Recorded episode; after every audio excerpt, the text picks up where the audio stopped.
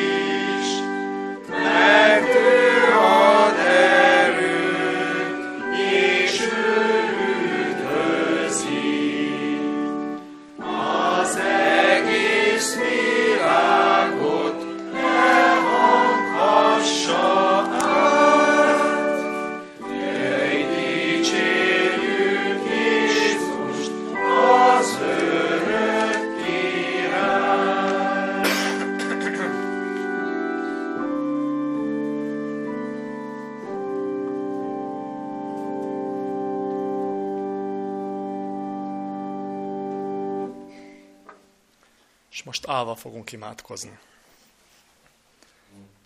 Szerető mennyi atyánk, hálásan köszönjük neked ezt a mai napot, köszönjük, hogy ismét eljöhettünk a te házadban, köszönjük, hogy ilyen nagy számban dicsérhetünk téged, és köszönjük, hogy adsz erre békés lehetőséget, amikor egybegyűlhetünk és hálát adhatunk te néked.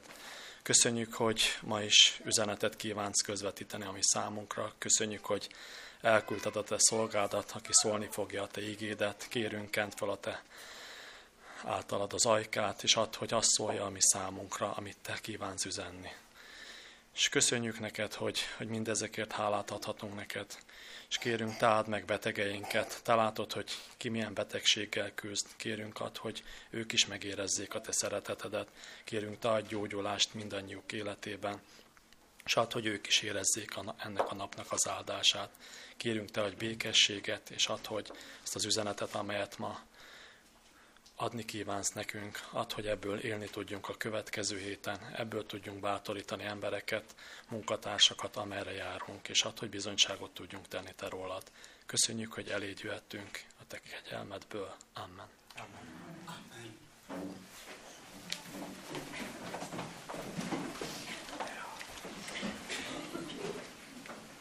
Imádkozó gyülekezet vagyunk, és a következő héten is néhány célért szeretnénk imádkozni. A gyülekezetünk lelkészéért, Bodnár Jánosért és családjáért, Zsókáért, és a Budapest Józsefváros és Sziget Szent Miklós misszióért, és az ott szolgáló Szabó Jánosért.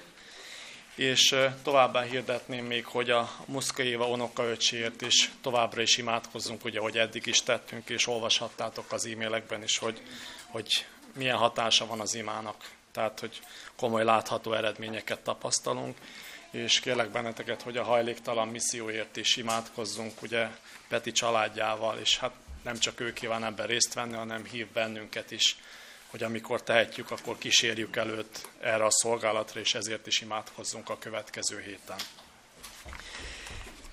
Az adakozás céljáról is szeretnék egy rövid kis részt felolvasni.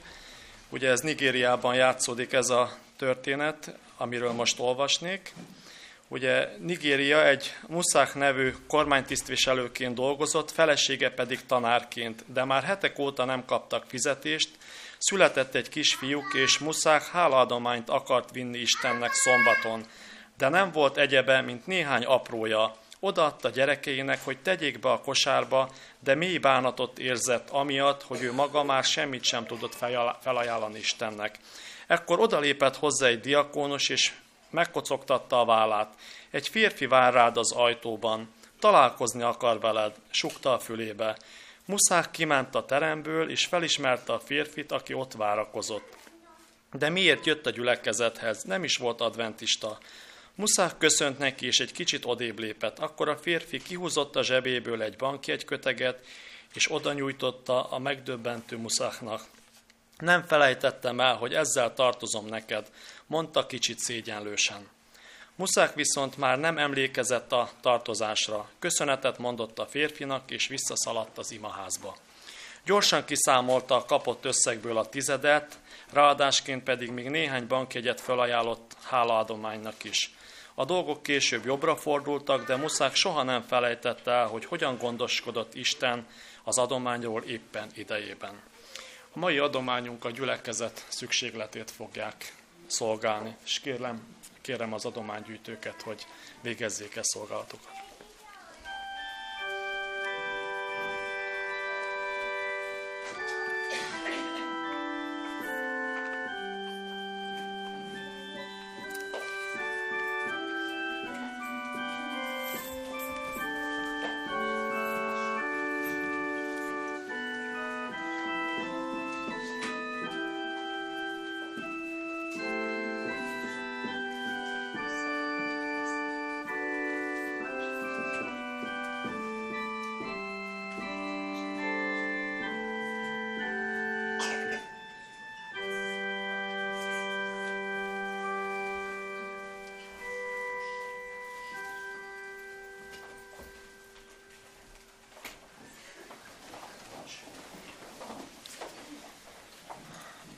A mai igénket a 104. Zsoltár 25-től 28. verséig olvasnám.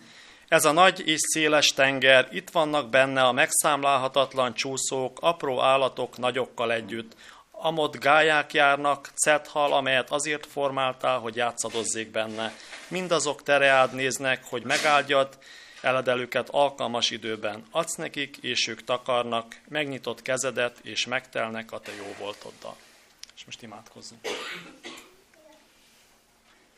Menjen jó Istenünk, mi is te ránézünk mindig. Én is próbálunk mindig hálásak lenni, mert elhittük, hogy te teremtettél, és azt is, hogy te áldasz meg, hogy áldás legyen. Megköszönjük most azt, amivel megáldottál. Egyrészt elhoztunk, ezt is te áld meg. És áld meg, akik felhasználják bölcsességgel, és a Te neved dicsőségére szolgáljon. Köszönjük, hogy Te ezután is velünk leszel, és bízhatunk benned a Jézus Krisztus által. Amen. Amen. És most énekeljük a 333-as számú éneknek az első versét. Tehát a 333-as számú éneknek az első versét. thank you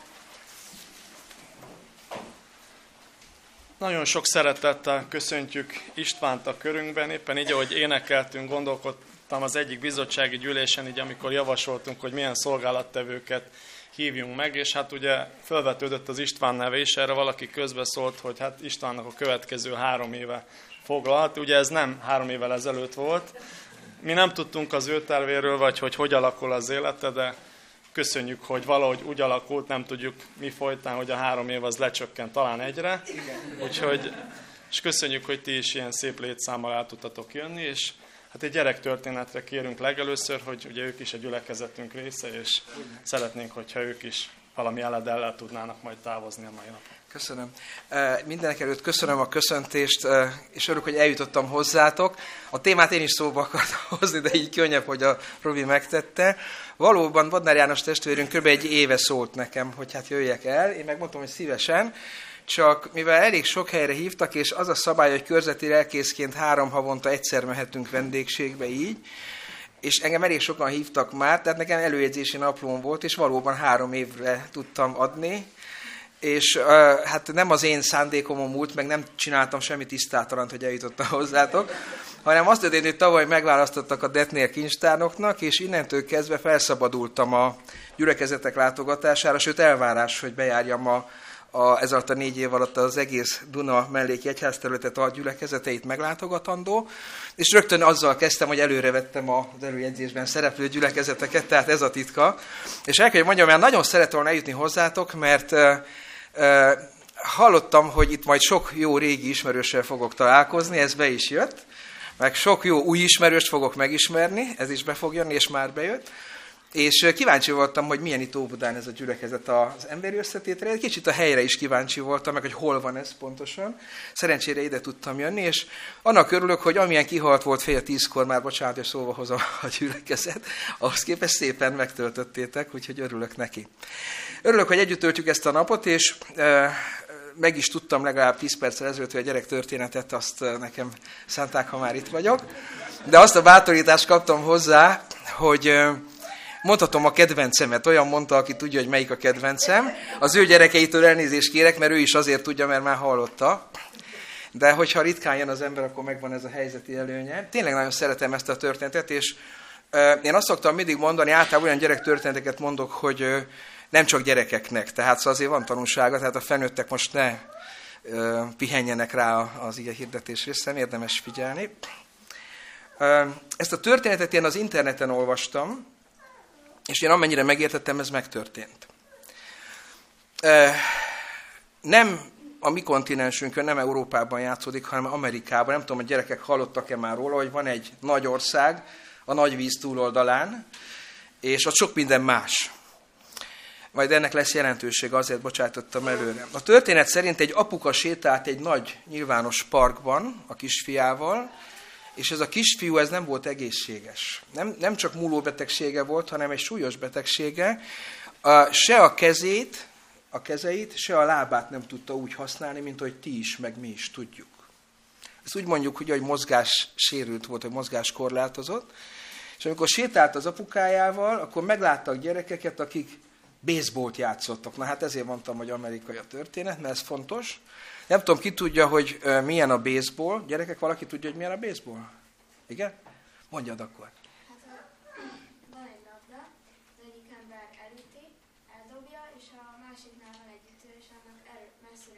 Így van, és egymás ellen játszanak, aki dobja meg, aki üti.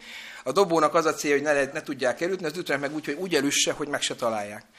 A labda az körülbelül olyan, mint egy teniszlabda nagyságú, hogy el tudjátok, egy picit talán nagyobb, mint egy teniszlabda. Az ütő meg egy ilyen husánkszerű, ami így, így vastagodik. Én még nem próbáltam, sőt én a szabályokat se ismerem, nekem ez homály, de az a lényeg, hogy az biztos, hogy nehéz, hogy eltalálja vele. És képzeljétek el, hogy a gyerekek játszák ezt a nehéz játékot, és ez a kisfiú, aki se lábát, se kezét nem tudta jól használni, megkérdezte az apukáját, hogy szerinted bevennének engem? Szeretett volna játszani ő is. Hát itt jön a felnőtt rész, ilyenkor elfasorodik az ember szíve, hogy mit lehet ilyenkor mondani. És képzeljétek el, hogy, hogy úgy állnak fel a játéknak, nagy távolságok is vannak, és azt a fiút, aki a legközelebb volt az apukához, meg a kisfiúhoz, apuka nyert egy nagyot, és megkérdezte. Azt mondta a kisfiúnak, hogy figyelj, nem vennétek be egy kicsit ezt a fiút is, hogy hagyj játszon. Szegény kisfiú, akit megkérdezett, látta azt a kisfiút, akiről a történet szól, hogy hát elve úgy állt szegény, hogy látszott rajta, hogy ő, ő nem tud játszani, ő nem tud teljes értékű játékos lenni, és egy nagyon nehéz helyzetben volt ez, akit megkérdeztek. Nézte a kisfiút, sajnálta, nézte a többieket, hogy most neki kell válaszolni.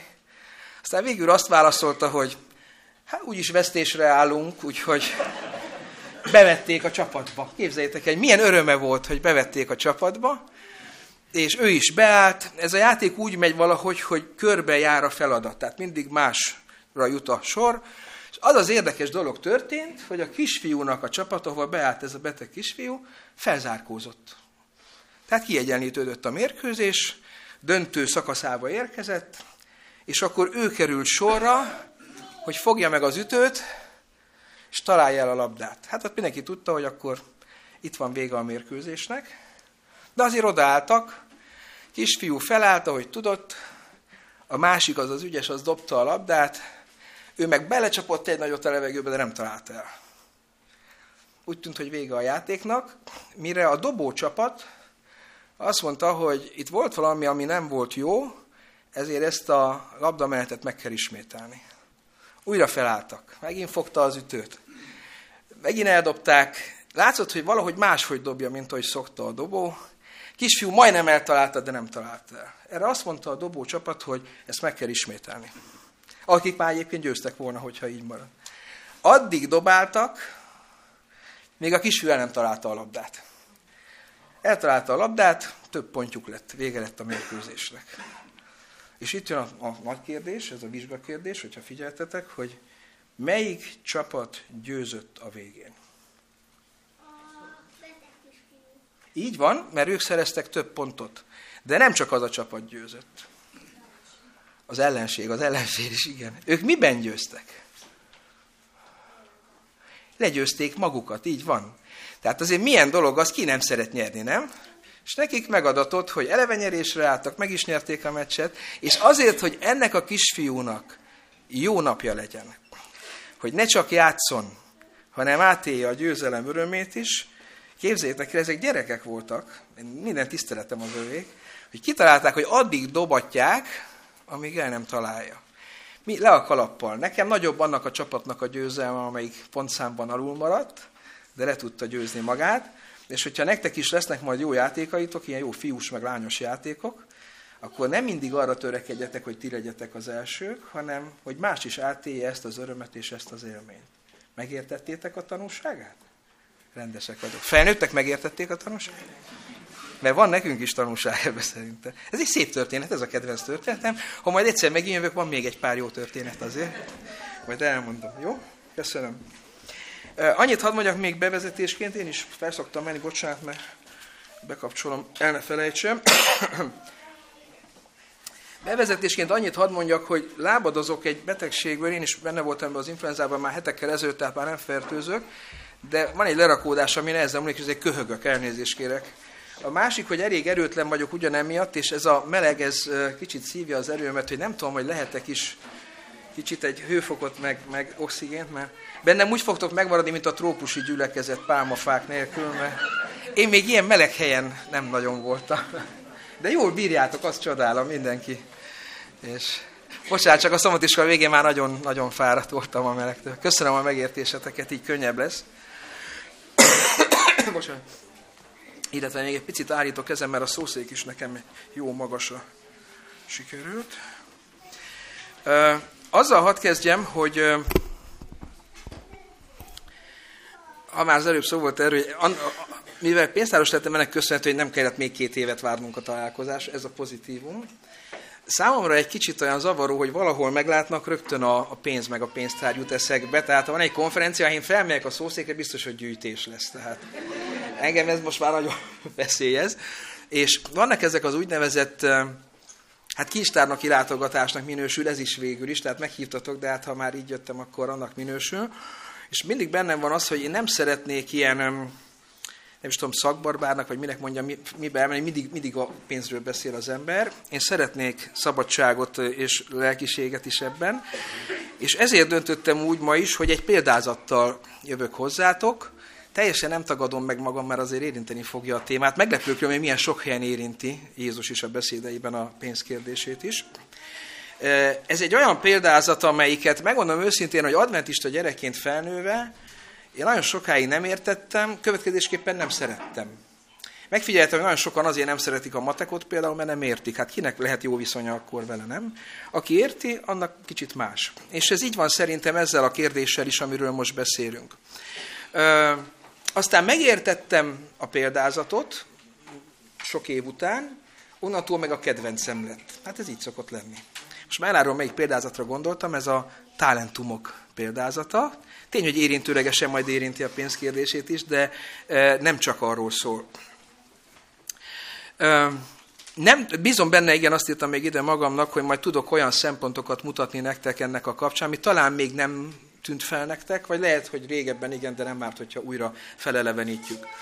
Az első kérdésem az az, hogy tudjátok-e, hogy hol találjuk a Bibliában ezt a példázatot? Kicsit interaktívak lehetünk. Van jelentősége, azért kérdezem. Máténál, de ez még 25, így van, pontosításra szorul. Máté 25, különben van egy párhuzamos példázat, csak ott nem talentumnak mondja, hanem másnak. Emlékeztek rá, hogy mi az, ami hasonló még? A gírák. Így ismerős a 10 gíra, az, az Zukás 19, érdemes megjegyezni. Ez a két példázat ugyan azt mondja lényegében, de egymás kicsit kiegészíti, majd erre ki is térek. Ugye azt mondtam, hogy azért kérdezem, hogy hol van megírva, mert szerintem van jelentősége, hogy Máté Evangélium a 25. fejezetében. Szerintetek miért mondtam azt, hogy van jelentősége? Hát mi van előtte?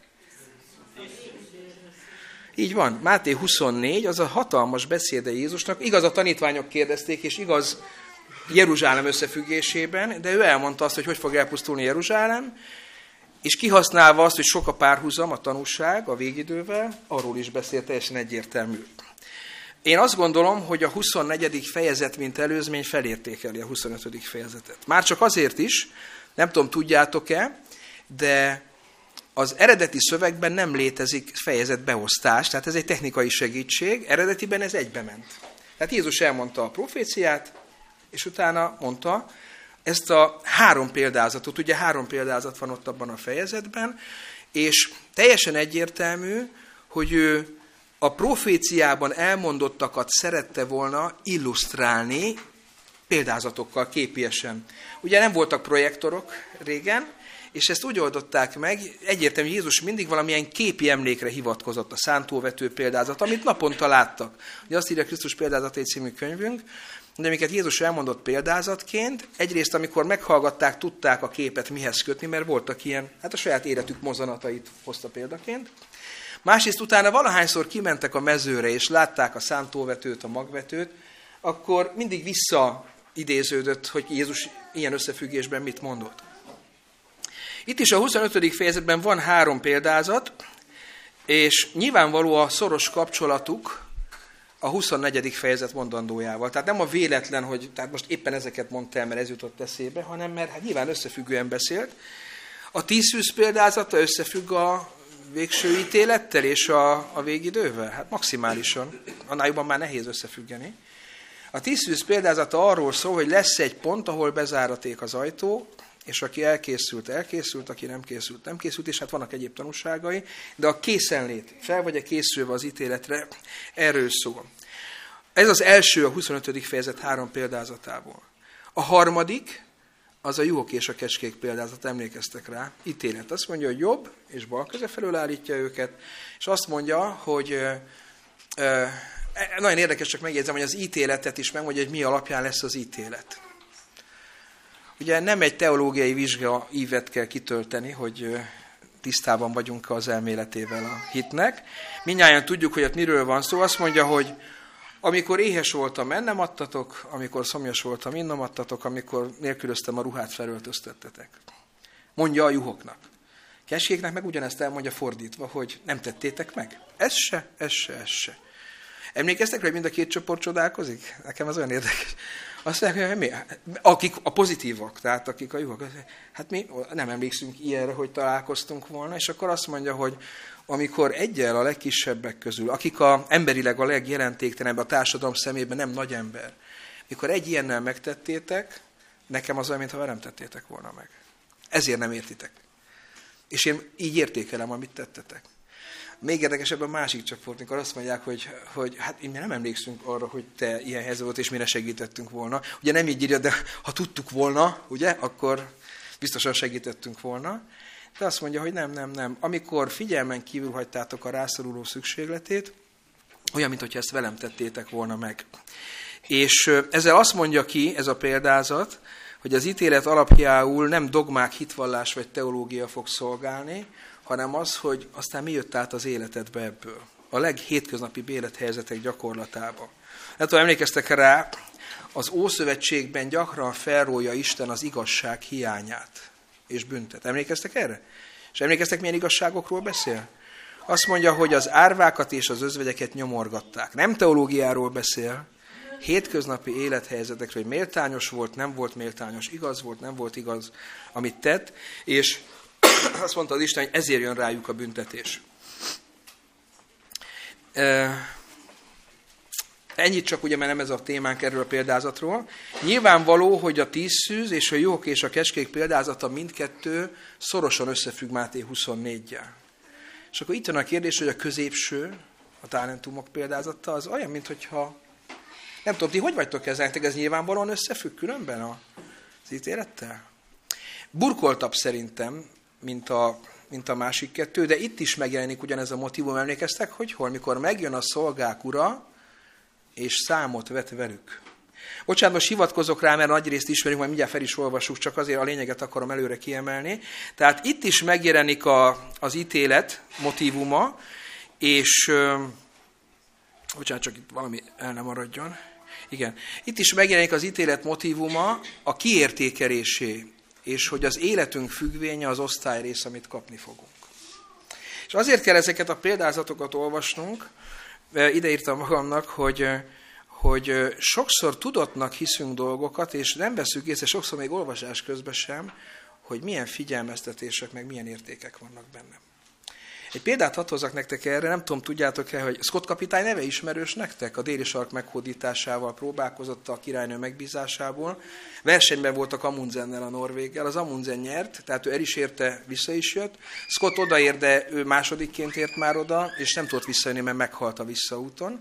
Én olvastam erről egy nagyon érdekes könyvet, ajánlom a fiataloknak, a versenyfutás az a címe, és ott azt írták, hogy az egészben az a drámai, hogy mikor azt hiszem két év múlva egy mentőexpedíció megkereste, megtalálták Scottékat megfagyva a déli sarkon, és csak hogy értsétek jobban, hogy tehát egy menetben nem lehet elmenni a déli sarkra, mert nem lehet annyi cuccot elvinni, hanem ez egy matek játék, hogy kihordanak bázisokra élelmet, visszamennek, és akkor egyre nyújtják ezt a vonalat, és akkor annyi élelmet visznek, hogy odafelé is meg tudjanak állni enni, meg visszafelé felveszik az élelmet a biztos pontokon, és visszaérnek a partra, ahol már van hajó.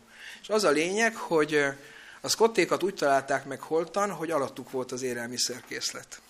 Tehát gyakorlatilag úgy haltak meg, ahogy nem kellett volna meghalniuk, csak ők nem tudták valószínűleg a viharok miatt, hogy az a, az a csomag, amit keresnek, ami a túlélésükhöz kellett volna, az alattuk volt ott volt. És ezért olyan borzasztó és drámai az egész.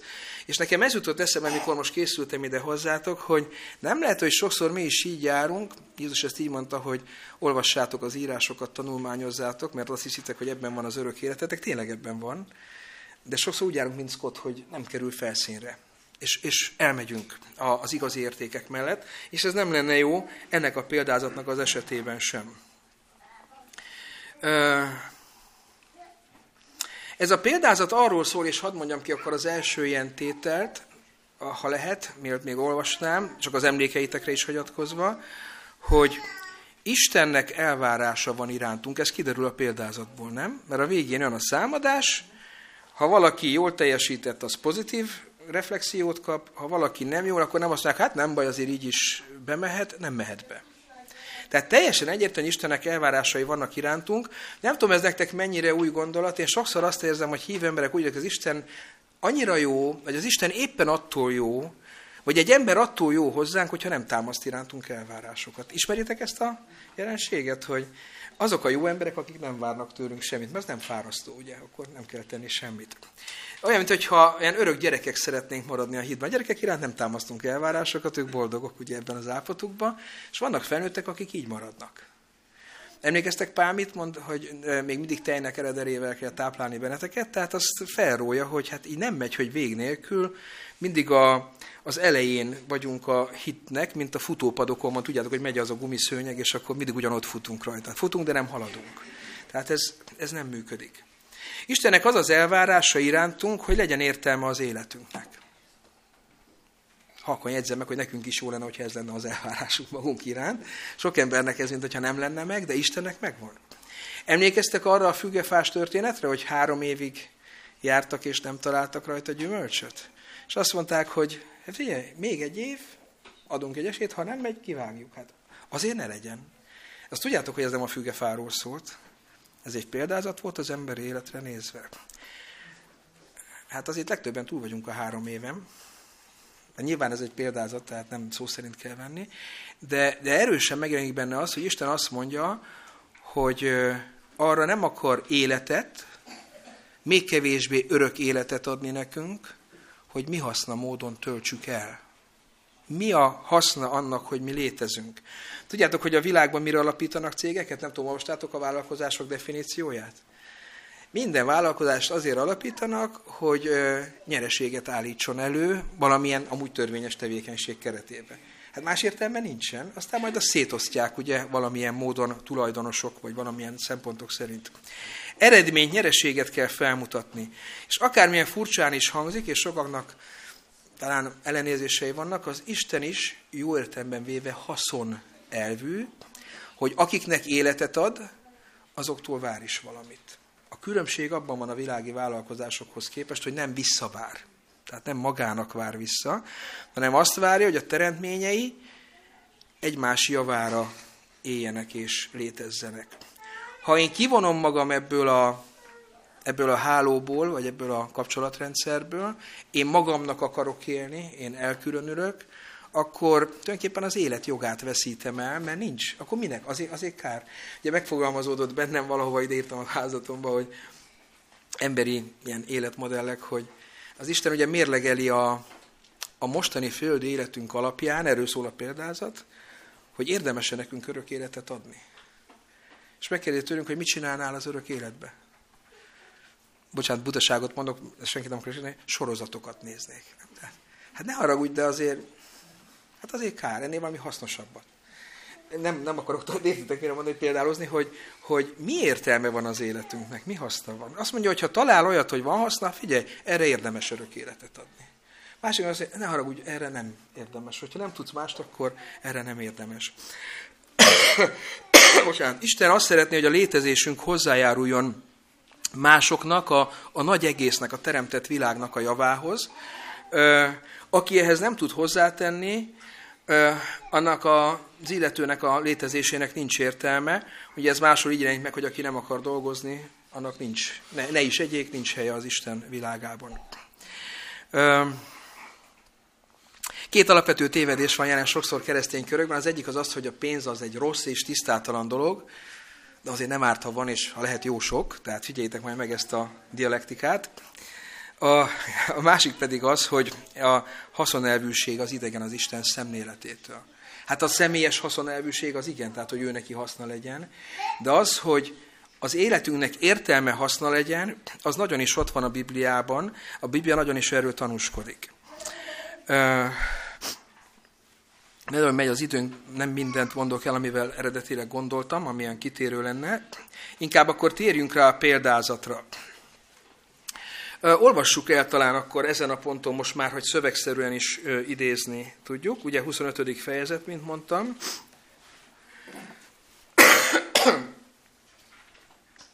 A 13. versről olvasom, ami úgy tűnik nyelvtanilag, hogy valahol még a talentumok vége, de egy kicsit már átvezetés is a mi példázatunkra. Vigyázzatok azért, mert sem a napot, sem az órát nem tudjátok, amelyen az embernek fia eljön.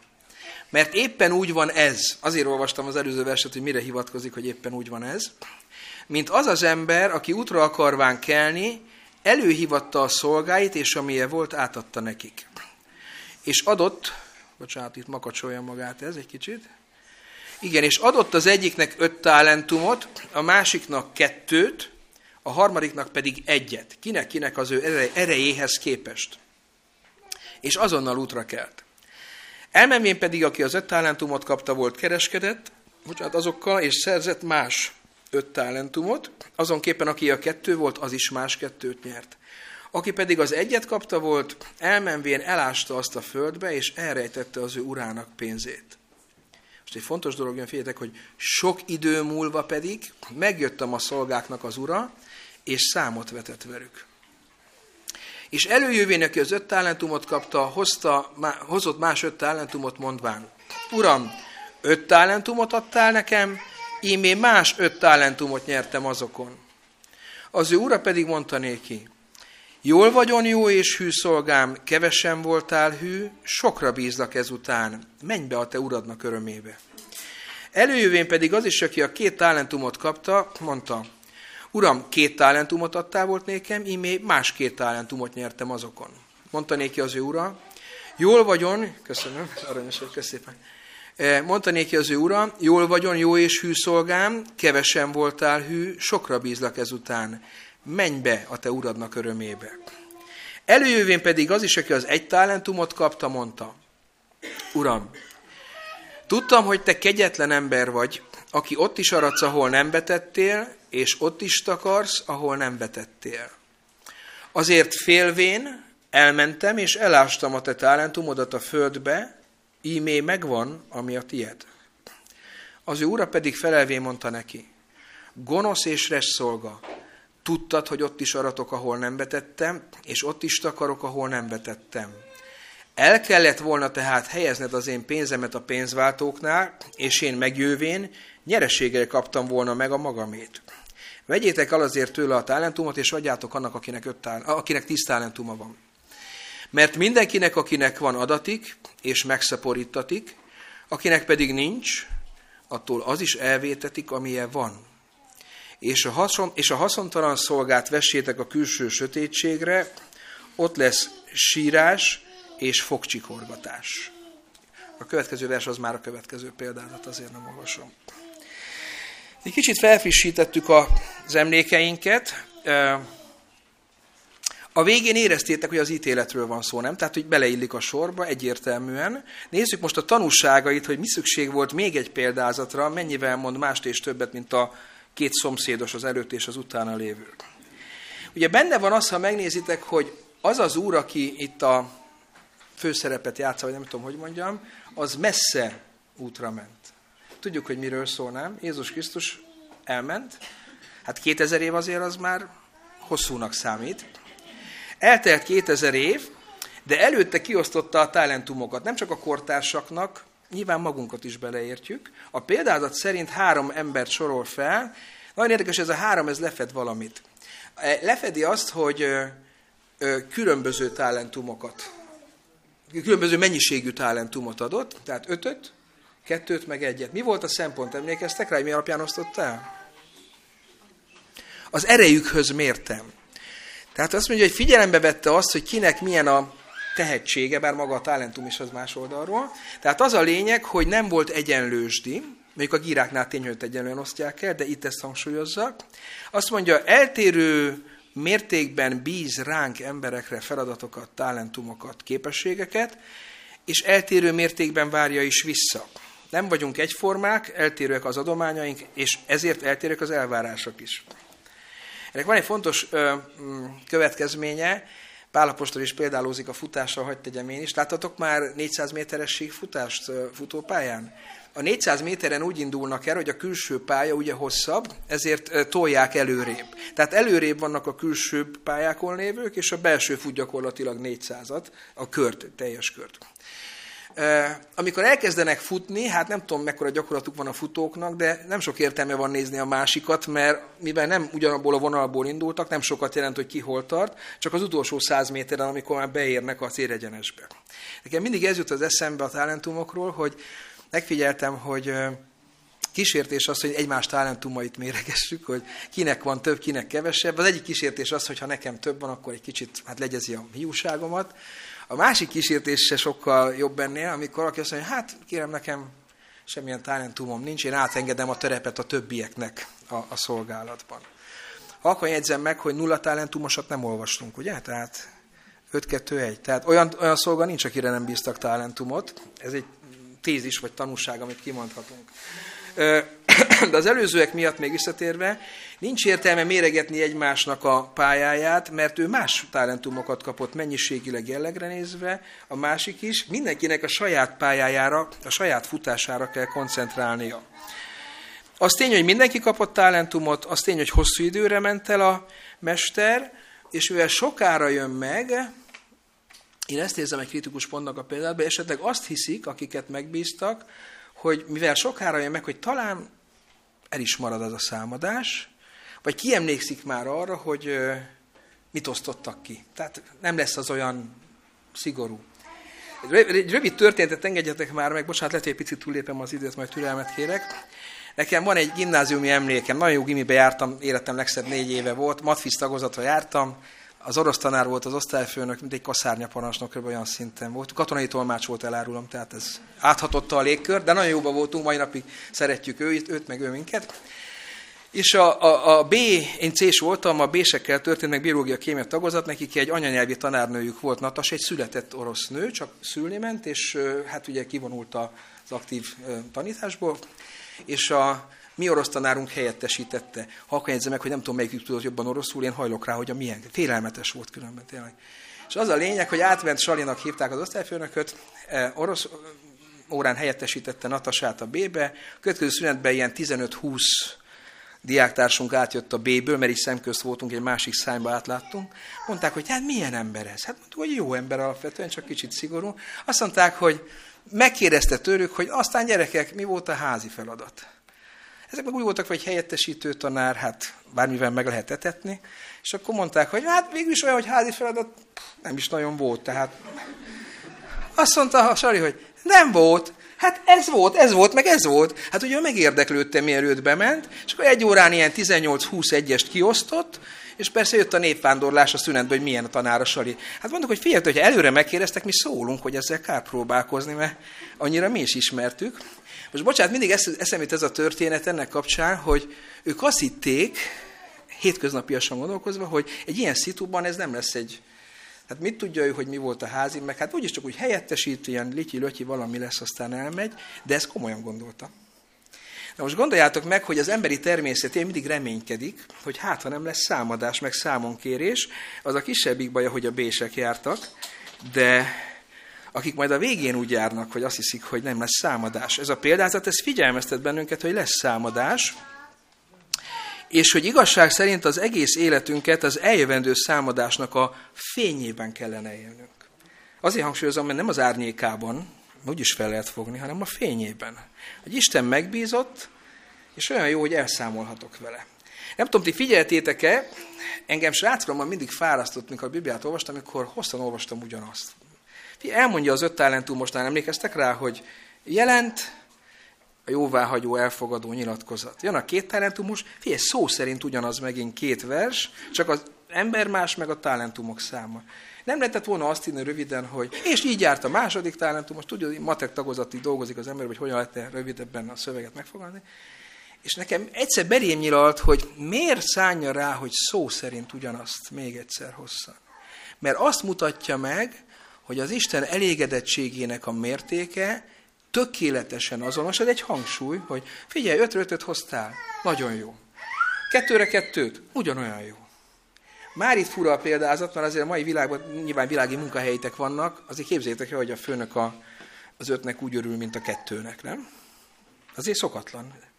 Mert a cég szempontjából nem ugyanaz a hozadék. De, de ne a cég szempontjából nézzed. Akinek öt volt, és ötöt nyert, az hogy teljesített? Száz százalékot hozott. És aki kettőre kettőt? Figyelj, önmagához képest, ez olyan, az iskolában a szorgalmi jegyén, mert hallottam, hogy van olyan tanuló, aki színötös, szorgalomból meg mit tudom én, hármas vagy gyengébb, mert azt mondják, hogy figyelj, hát nem szakítja meg magát. Ilyen jó adottságai vannak, és megy neki. És fordítva, van, akinek nincsenek ötösei a tárgyakból, de azt mondják, hogy szegény majd megszakad. Hát ő ennyire tudja. Ötös kap szorgalomból. Biztos hallottatok már ilyet. Tehát a szorgalomjegy az nem korrelál, nem megy együtt a, a szakmai osztályzatokkal. Itt is erről van szó. De amiért idéztem most ezt, ti elképzeltétek már azt, hogy egyszer az ítéletben nektek fogják ezt mondani, hogy jól vagyon jó és hű szolgám, kevesen voltál hű, sokra bízlak ezután, menj be a te uradnak örömébe. És védek, szombat van, ha hétfőn bemennétek a munkahelyetekre, valami ilyesmit mondana a főnök, nem örülnétek neki? Hát ez jó esik, nem? Tehát milyen jó, mikor elégedettek az emberrel. De amikor az Isten elégedett, és az egész életeddel az milyen lesz. Ebben van valami csodálatos szerintem, és erre mondtam azt, hogy a számadás fényében élni az életünket, hogy mi egy ilyen számadásra készülünk. Árnyékra az készüljön, aki, akit az egy talentumos ábrázol a, a példázatban. Bocsánat. E, igen, ide írtam magamnak azt, amit korábban már hogy ha nem lenne ítélet, szerintem egy egészséges embernek akkor is ezzel a tudattal kéne élni az életét, hogy hát azért már ne hiába töltsem itt ezt a pár évet, meg évtizedet, hát valamit tegyek már, amitől a többieknek jó, és azt mondják a családom, meg a többi ember, hogy azért jó, hogy volt, jó, hogy itt volt velünk, itt élt köztünk. De ha ez nincs, akkor legalább a külső nyomás gondolkoztasson el. Ugye a számadásnál az az érdekes, hogy 5-2-1-es sorrendben történik, amit már mondtam is, és még annyit itt a megelégedéshez, hogy emlékeztek a József történetére, hogy a Potifár először rábízott valamit a házába, és mi lett a vége, hogy mindent rábízott. Hát a normális embereknél ez így működik. Még a hadseregben is, bocsánat, remélem nincs köztünk semmilyen érintett. Csak én voltam katona, ott is az, aki jól csinálta a dolgát, legközebb is arra bízták rá. Nem őrültek meg a tisztek, hogy kitoljanak magukkal. Nem ismerték a Bibliát, de ott vannak ilyenek a példabeszélek, tudjátok, hogy aki a bolondot elküldi, az készüljön fel arra, hogy nem lesz jó vége a dolognak. Seregbe is így oldották meg, hogy mindig többet tettek arra, aki megbízható volt, aki nem volt megbízható, azt, azt máshogy találták meg, mással. Ö, amikor a harmadik szolgát szólítja, mi lett volna az elvárás szerintetek? Én most gondolkoztam azon, hogy készültem hozzátok. Egy, nem? Tehát, hogyha ő egyet hozott volna, valószínűleg így folytatódik a történet, nem? Ötre elégedettség, kettőre pontosan úgy elégedett, ha egyre egyet hozott volna, nem volt egy nagy elvárás. Hát az erejéhez mérten. Az olyan szép, hogy tekintettel van az Isten. A szolga nem az egyenleg jelentéssel kezdi a dolgot, hanem megmagyarázza. Emlékeztek rá? Az indítékkal kezdi. Azt mondja, hogy a 24. vers, hogy Uram, tudtam, hogy te kegyetlen ember vagy. Hát ez, ez egy érdekes nexus. Akkor miért szolgálja, nem? Tudtam, hogy te kegyetlen ember vagy, aki ott is aradsz, ahol nem betettél, és ott is takarsz, ahol nem betettél. Ugye elég sötét képél benne a gazdájáról, és ezek elég sötét szavak. Hagyj, hagyj egyezzem meg, ezen se gondolkoztam eddig, csak most, hogy készültem, hogy igaz lehet ez, amit ír? Nem azért, mert hiszünk Istenben, miért nem igaz? Mert most olvastuk el, hogy a két talentumossal épp úgy elégedett volt, mint az öt talentumossal. Vagyis, amit előtte olvastunk, az cáfolja az ő állítását, nem igaz, amit ír. Most, hogyha nektek ezt mondták volna, ugye azt mondja, hogy na, ö, úgy, úgy döntött, hogy nem kockáztat, inkább elássa, és akkor nulla hozammal elővette és odatta. Most, ha ti lettetek volna az úr helyében, mivel kezdtétek volna a dolgot? Szerintem meglettetek volna sértve, hogyha ezt mondják, és akkor leálltatok volna a témánál, nem? Én is. Mi, mi érdekes a, a reakcióba? Azt mondja az ura, hogy gonosz és rest szolga. Ő is azzal kezdi, akkor megállapítjuk a tényeket. Gonosz vagy és rest vagy. Azt mondja, tudtad, hogy ott is aratok, ahol nem betettem, és ott is takarok, ahol nem betettem. Mi a megdöbbentő ebben? hogy szóba áll az állítás, azt mondja, figyelj, akkor induljunk ki ebből. Tehát nem kezdi védeni magát az ura, nem kezdi magyarázni a, a dolgot, azt mondja, hogy neked ez a világképet sajnálom, de akkor induljunk ki ebből. Azt mondja, ehhez képest is rest voltál, mert legalább a pénzváltókhoz elvihetted volna, de nem vitted el. És azt mondja, hogy, hogy ez nem a kockázatkerülésről szól, amit mondasz, a pénzügyi kockázatkerüléséről. Ugye, mert a pénzváltóknál is valamit fialt volna a pénz, ne felejtsétek, hogy sok idő múlva jött meg az ura. Tehát azért az hosszú idő alatt valamit fialt volna. Nyilván kevesebbet, mint az üzleti kockázatban, akik kereskedtek vele, így írja. De azt mondja, hogy te annyira közömbös voltál az én érdekeim iránt, annyira közömbös voltál az érdekeim iránt, hogy még erre se voltál képes.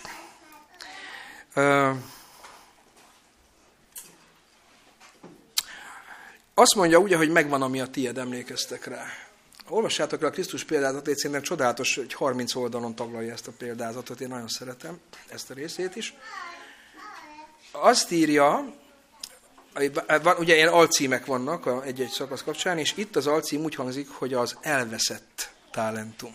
Ez azért érdekes, mert a szöveg szerint azt mondja, hogy megvan, ami a tied, de azt mondja, hogy elveszett. És akkor itt álljunk most már meg, a vége felé között még egy picit türelmet kérek, hogy mik a talentumok egyáltalán általában? Igen, ma abban az értelme az, hogy valaki egy nagy talentum, az emberre magára csak az által azt jelenti, hogy valamiben jó. Tehetsége van, jó adottsága van, vagy fejlesztette. A régi időkben tudjátok, hogy a hadisarcot mérték, vagy ilyen nagyobb értékeket, talentum, arany, talentum, ezüst, tehát egy értékmérő volt, attól függ, hogy milyen fémmel hozták összefüggésbe. Az tény, hogy általában a modern fogalmakban a jó képességek, nem csak szellemi, más is, ugye, sportolók például a maguk nemében, akár szellemi, akár fizikai a képesség, megkérdezem tőletek, hogyha valaki nem használja, mi lesz vele? Tanultatok oroszul? Az ömnek kellett így, hogy végignézek.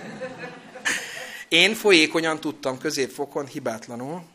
Egy évig voltam katona, közben leveleztem németül valakivel, a német megmaradt, az orosz. Egy év után mentem írni itt a közgázon a felmérőt, alapfelmérőt. Mondom, hogy hogy van az S betű, nem jut eszembe. Mai napig emlékszek. Egy év alatt elfelejtettem azt, hogy egy betűt hogy írunk rá. Tudjátok, ilyen C, aztán rájöttem, de akkor már késő volt. Úgyhogy, de nem baj, mert így nem kerültem be a német, vagy az orosz a németre kerültem. Na, e, a lényeg az, hogy ismeritek azt az érzést, hogy leépülünk szellemi képességek tekintetében, ha nem használjuk, de ez fizikailag is igaz. Egyszer emlékszek, sráckoromban volt egy tűrőgyulladásom, négy napig feküdtem. Aztán már kezdtem jobban, nem gondoltam, kimegyek, megmosdok. Hát figyelj, tántorogtam a fürdőszobáig. Engem megdöbbentett, 18 éves lehettem, vagy szóval fiatal, meg hát erős. Négy, négy nap ágyba már érződik a hatása. Kedves gyülekezet, ha van talentumunk és nem használjuk, nem tudjuk felmutatni, ez egy képletes dolog a példában, hogy elástam és megvan. Elástam, akkor nincs meg. El fogjuk veszteni. Bocsánat. Tegnap különben voltam egy ingatlant megnézni a villányúton, csak egy friss élmény. Egy cégtől kobozták el banki adósság miatt. Én még ilyen helyen nem voltam, mint a neutron támadás olyan volt, hogy minden ott van, két éve nem jöttek be a dolgozók. Laptopok az asztalokon, meg a számítógépen. Volt olyan, hogy a szék támláján rajta volt a kardigán. Tehát úgy tűntek el onnan, hogy mint hogy egy kiszippantották volna, akik ott dolgoznak. És közben két éve málik az épület, mert beázik. Most képzeljétek el ezt a vegyes képet. Nem használják, tönkre megy, nem? Az, a házakat, ha nem lakják, pusztulnak, veszít. Az autók, ha nem használod, áll egy helybe, az pusztul, jobban, mint ha használnád. Ilyen názik az a talentumokra is. A, csak röviden ízelítőként, ha jól emlékszem, a Krisztus például című könyv is írja ezt, három talentumot egész röviden ajánlok a figyelmetekbe. Már kiderül, hogy ez egy talentum csak képletes a példázatban. Minimum három talentum mindenkinek van, amit most elmondok. Az első talentum az az idő. Mit szóltok hozzá? Mondtam, most mondtam, hogy mindenkinek van, hogyha csinálnék egy interjút, mindenki arra panaszkodik, hogy nincs ideje, nem? Tehát, hogy akkor most van, vagy nincs. Hát tényleg egy hektikus korban élünk, de de ugyanaz a 24 óránk van, azzal kell gazdálkodnunk. És azt írja, ha jól emlékszem, pont ebben a szakaszban nem vált, hogy semmivel sem fognak bennünket olyan szigorúan elszámoltatni, mint az időgazdálkodásunkkal. Nagyon nehéz a prioritásainkat felállítani, mi a fontos, mi nem. Fontos pihenni? Fontos. Fontos dolgozni? Én tudok egy parancsolatot a tíz közül, amelyik a munkáról szól. Csak mi általában a pihenést értjük rajta negyedikre gondolok, hat napon át munkálkodjál, végez minden dolgodat, az ugyanúgy része a parancsnak, mint az, hogy hetediken pedig ne. Mindenki panaszkodik, hogy nincs ideje.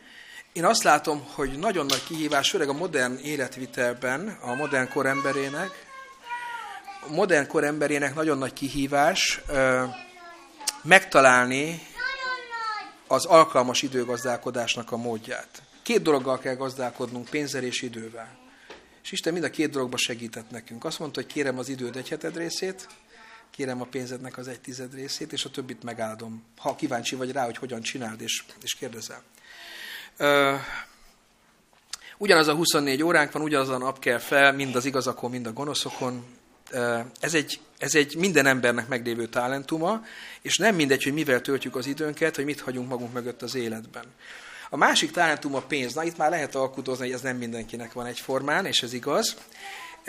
De akár mennyi is van, gazdálkodásra szólít bennünket, nem? Akinek kevés van, annak pláne kell tudni vele gazdálkodni. Akinek sok, annak más kísértése van. Nem tudom, hogy vannak-e köztünk, akik tudnak főzni, én sajnos nem tudok, de Robi tud annyira, hogy kiegészít itt engem a szószéken. Azt mondják, én ezt hallottam, és el is hiszem, hogy lehet, hogy otthon valaki jól főz kicsiben, egy családnak, de egy üzemi konyhán az ő tudása, hát hiába van, az nem más dimenzió.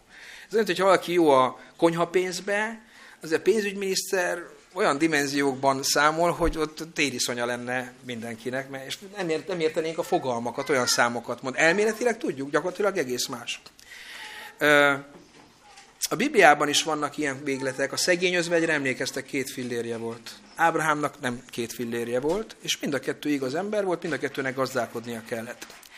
A lényeg az, hogy ne kerüljünk a pénznek a bűvkörébe, ne váljunk függővé tőle, de könnyelművé sem a pénzzel szemben. Könnyelműségen értem az elköltését is, de azt is, hogy lemondani olyan bevételekről, amik lehettek volna. Mert hogy mi fölött állunk az ilyen anyagiasságnak. A pénz az egy jó dolog, azzal sok jót lehet tenni, nem kell másként tekintenünk rá, és addig délután erről még beszélhetünk bővebben. Egy picit próbáljunk halkabban, most eddig egész jó bírtam, de most már kezd szétzirálni engem is. Van egy olyan igéhely Mózes 5. könyvében, ahol azt mondja, hogy nem mond, hogy az én két kezemmel szereztem a gazdagságot, emlékeztek rá? Mert kiadott neked erőt arra, hogy meg tudsz szerezni. Ezt általában abban összefüggésben idézzük, hogy az ember nem magának tulajdonítsa a gazdagságát. De megkérdezem tőletek, hogyha Isten adott erőt arra, hogy dolgozzunk, akkor nem várjál azt, hogy dolgozzunk is? Tehát itt nem csak, a, hogy kit, kit, kit illet az érdem, meg nem, nem ez a kérdés pusztán, amire gondolunk, hanem az is, hogy Isten elvárja, hogy használjuk, ha adott esetben, hogy pénzt keressünk vele. A harmadikra gyorsan rátérek, az, az mi lehet? Van tippetek, hogy mi lehet a harmadik általános talentum, mindenkinek van? Ahhoz már túl késő van, igazatok van. A, a, gondolom figyelni is fárasztó, nem csak mondani. Az egészség, az erő. Erre persze mindenki jelentkezhet, hogy vegyük elő a leleteinket, és be tudjuk bizonyítani, hogy mennyire eltérő fokon állunk. Én mondok nektek egy magándefiníciót, vagy elfogadjátok, vagy nem. Én ott húznám meg a határvonalat, hogy aki képes önmagát ellátni, akármilyen leletei is vannak, és nem szorul mások segítségére, azt technikailag egészségesnek nyilvánítom ebben az értelemben. Aki másokra szorul, az már nem. Ugye érzitek ennek a jelentőségét, meg hogy egész máshol húzza meg a határt.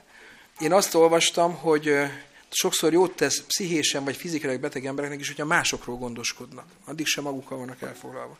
Van egy nagyon kedves testvérnő, most már szerintem bőven 70 fölött van, de egyik gyülekezetemben, és komolyan ez van, megkérdezem, tudni kell róla, hogy iszonyú energikus. Már azt hiszem már két protézise is van, meg, szóval meg nehézségei vannak, mindene fáj, csigolyáival gond van, nem, nem akármilyen gondjai vannak. Van benne egy olyan tartás ugyanakkor, hogy a, szoktam hogy a laktanyát balkézzel elvezetné, ott ott van egy laktanyánk, tehát neki az nem gond, tehát olyan alkat. Múltkor mondom neki, hogy nem akar mondani a nevét, mondom, mondom, hogy vagy? Azt mondja, figyelj, beszéljünk másról. Tehát, és ez nagyon tetszett, ő ilyen is, tehát arra mondom, hogy ilyen, hogy figyelj, vannak, akik szeretnek majd beszélni a magukról, meg a bajukról, vannak, azt mondja, figyelj, ráérek otthon is, most beszéljünk másról, és ezt kell elsajátítsuk, ezt a beszéljünk másról szemléletet. Egész röviden és a befejezés jegyében Miért olvassátok el, miért javaslom a 19. fejezetet Lukács evangéliumában a gíráknál? Kicsit más. Ott tizen vannak a szolgák, mindegyik egy gírát kap egyformán, eltérő hozammal jönnek, de ott megjelenik még egy csoport, majd nézzétek meg, az alatvalók. Akkor kik a szolgák, kik az alatvalók? Szerintem a szolgák azok mi vagyunk. Akik valamilyen módon, főleg egy keresztség által deklaráltuk, hogy mi szolgálni kívánjuk az Urat. Kik az alatvalók? Többiek ott kint. Akik lehet, hogy nem tudnak Istenről, lehet, hogy nem akarnak tudni az Istenről, de attól még alatvalók, mert az Isten világában élnek. Értitek, hogy mire gondolok? Én ezt látom különbségnek. A gíráknál azt olvassuk, hogy elment ez az úr, és az alatvalók utána küldtek azzal, hogy ne jöjjön vissza, mert nem akarjuk, hogy uralkodjon rajtunk. Ez a lázadás. A szolgák ezzel szemben azt állítják, hogy ők akarják, sőt szolgálják. És ott azt olvassátok, majd nekem az a félelmetes a gírák példázatának a vége felé, hogy ez a mi emberünk, aki a, egy talentumosnak felel meg, aki nem csinálta, amikor őt megítéli, hogy külső sötétségre vessék, akkor azt mondja, hogy hozzátok elő az én ellenségeimet is, ez az alatvalókra vonatkozik, és az a lényeg, hogy azonos ítélet lesz az osztály része a nyíltan lázadóknak, és a hűtlen szolgának. Ez félelmetes. Tehát azt várnánk, hogy hát azért csak van valami különbség. Nincs. Hát ugyanaz. Ugyanaz történik. Nem szolgálja az urát, azok úgy nem szolgálják, ez meg így nem szolgálja. A befejezés jegyében egy mondat. Ellen White azt írja, a Krisztus példátai című könyv, figyeljetek, nagyon fontos, nem az a kérdés, hogy hány talentumod van, hanem hogy mit kezdesz vele helyre billenti a gondolkodásunkat. Mindig azt számolgatnánk, nem? Hogy, hogy nekem hogy van, másiknak hogy van összes. Azt nem az a kérdés, az a másik pályája, ne foglalkozz vele. Nem az a kérdés, hogy hány talentumod van, hanem az a kérdés, hogy amit van, azzal mit kezdesz. Most gondoljátok meg, hogy e, most is így kell már gondolkodnunk, ahogy tanácsolja, de mi lesz majd, hogyha egyszer Isten felteszi ezt a kérdést nekünk, hogy e, az elmúlt 70-80 éved alapján maradok a mózesi mércénél, ugye 70-80 év az ember élet. Szerinted, ha megkérdez Isten majd, hogy szerinted az elmúlt 70-80 éved alapján adjak én neked örök életet? Szerinted azt támasztja alá az elmúlt 70-80 évet, hogy te tudnál ezzel mit kezdeni? Ki tudnád használni? Ugye ide írtam magamnak, hogy sorozatokat néznél, tükröt néznél, szelfiznél, stb. Tehát, hogy magad körül forognál, vagy, vagy másokkal foglalkoznál. Az is egy fontos dolog itt a befejezés egyében mondom ki újra, hogy nincs nulla talentumos ember. Emögé ne bújjunk. Viszont ez azt jelenti, hogy valamiről biztos, hogy számot kell adnunk. Jó lenne, hogyha nem ott derül neki, hanem már most gondolkoznánk ezen. Most gondoljátok meg, hogyha oda jutunk, és azt mondják, hogy de figyelj, te nem használtad ezt a talentumodat. És azt mondta, hogy én nem is tudtam, hogy van ilyen talentumom. Szerintem elemi szükségletünk, hogy mi is gondolkozunk azon, hogy mi a talentumunk, és még egy tanácsot, ha megengedtek, és ezzel zárom is a mondandómat. Érdemes erről családi körbe, vagy olyan bizalmi körbe, ahol ez működik, beszélni, hogy szerinted mi az én talentumom. Mert kintről sokszor jobban látszik. Én már voltam olyan helyzetben, ne vétek dicsekedés, engem teljesen leforrázott. Négyen beszélgettünk az egyik gyülekezetemben, presbiter, diakónus, meg kollega, és akkor terveztünk egy sorozatot, és mondták, hogy én tartsam az első nem tudom hány részt. Mondom, hogy figyelj, tartatom én is, de hát csináljuk fel. De nem, én tartsam. De miért olyan fontos, hogy én tartsam? És akkor azt mondták, hogy mert én annyira közvetlenül beszélek vadidegenekkel is a legelső alkalommal, ahogy ők nem tudnak. És nekem ez furcsa volt, mert utána belegondoltam, hogy nekem ez tényleg nem gond, de pont ezért, mert én ebbe élek, nekem ez nem tűnt fel, hogy ennek van bármi jelentősége, az meg még kevésbé, hogy másnak ez már nem így működik. Értitek, hogy mire gondolok? De most nem dicsekvésből mondtam, én mit dicsekedni, mert ez egy adottság.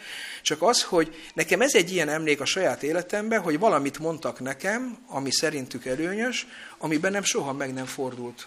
Mert, mert az ember együtt él valamivel, és nem gondol rá.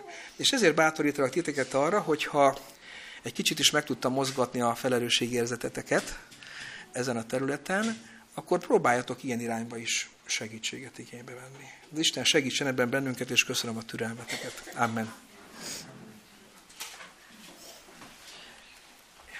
Köszönjük a szolgálatot, és délelőtti együttlétünket zárjuk le a 212-es számú énekel, és a 212-es számú éneknek az első és a harmadik versét énekeljük. Tehát 212-es énekünk első és harmadik vers.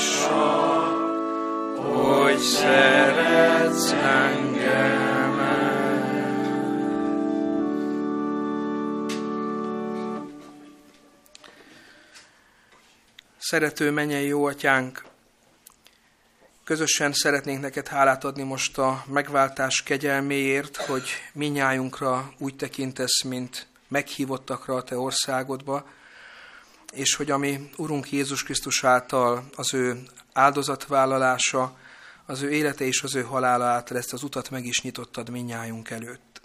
Legyen ezért áldva a te szent és nagy neved. De szeretnénk azt is megköszönni, amiről ma gondolkodhattunk közösen, hogy te nem csak egy végcélt állítottál elünk, elénk, hanem már ebben a földi életben is szántál nekünk feladatokat, amelyekkel mások javát szolgálhatjuk, és amik által mi magunk is nem esbülhetünk. Köszönjük, hogy felruháztál bennünket képességekkel, talentumokkal.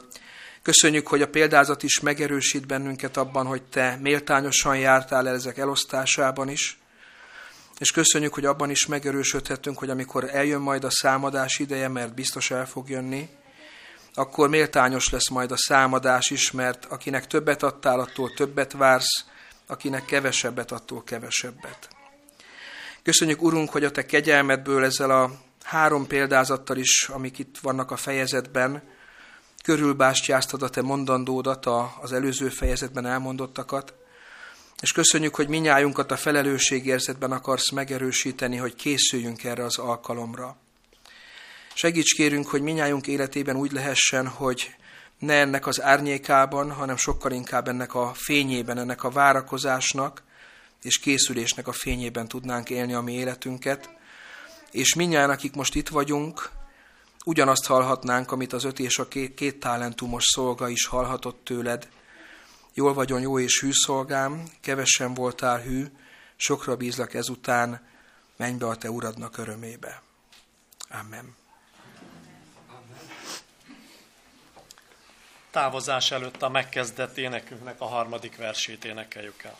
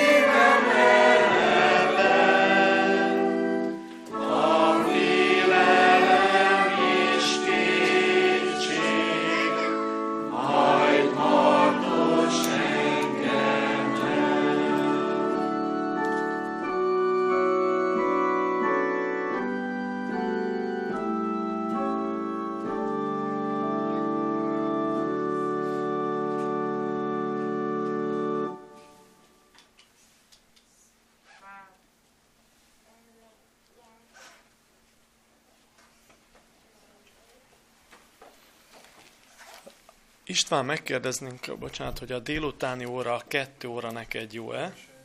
Akkor már jelezti többször, hogy délutáni órára így mindenkit szeretettel várunk délután kettő órára. Kettő órakor csak megkérdezünk, hogy nincs-e más elfoglaltság. Köszönöm.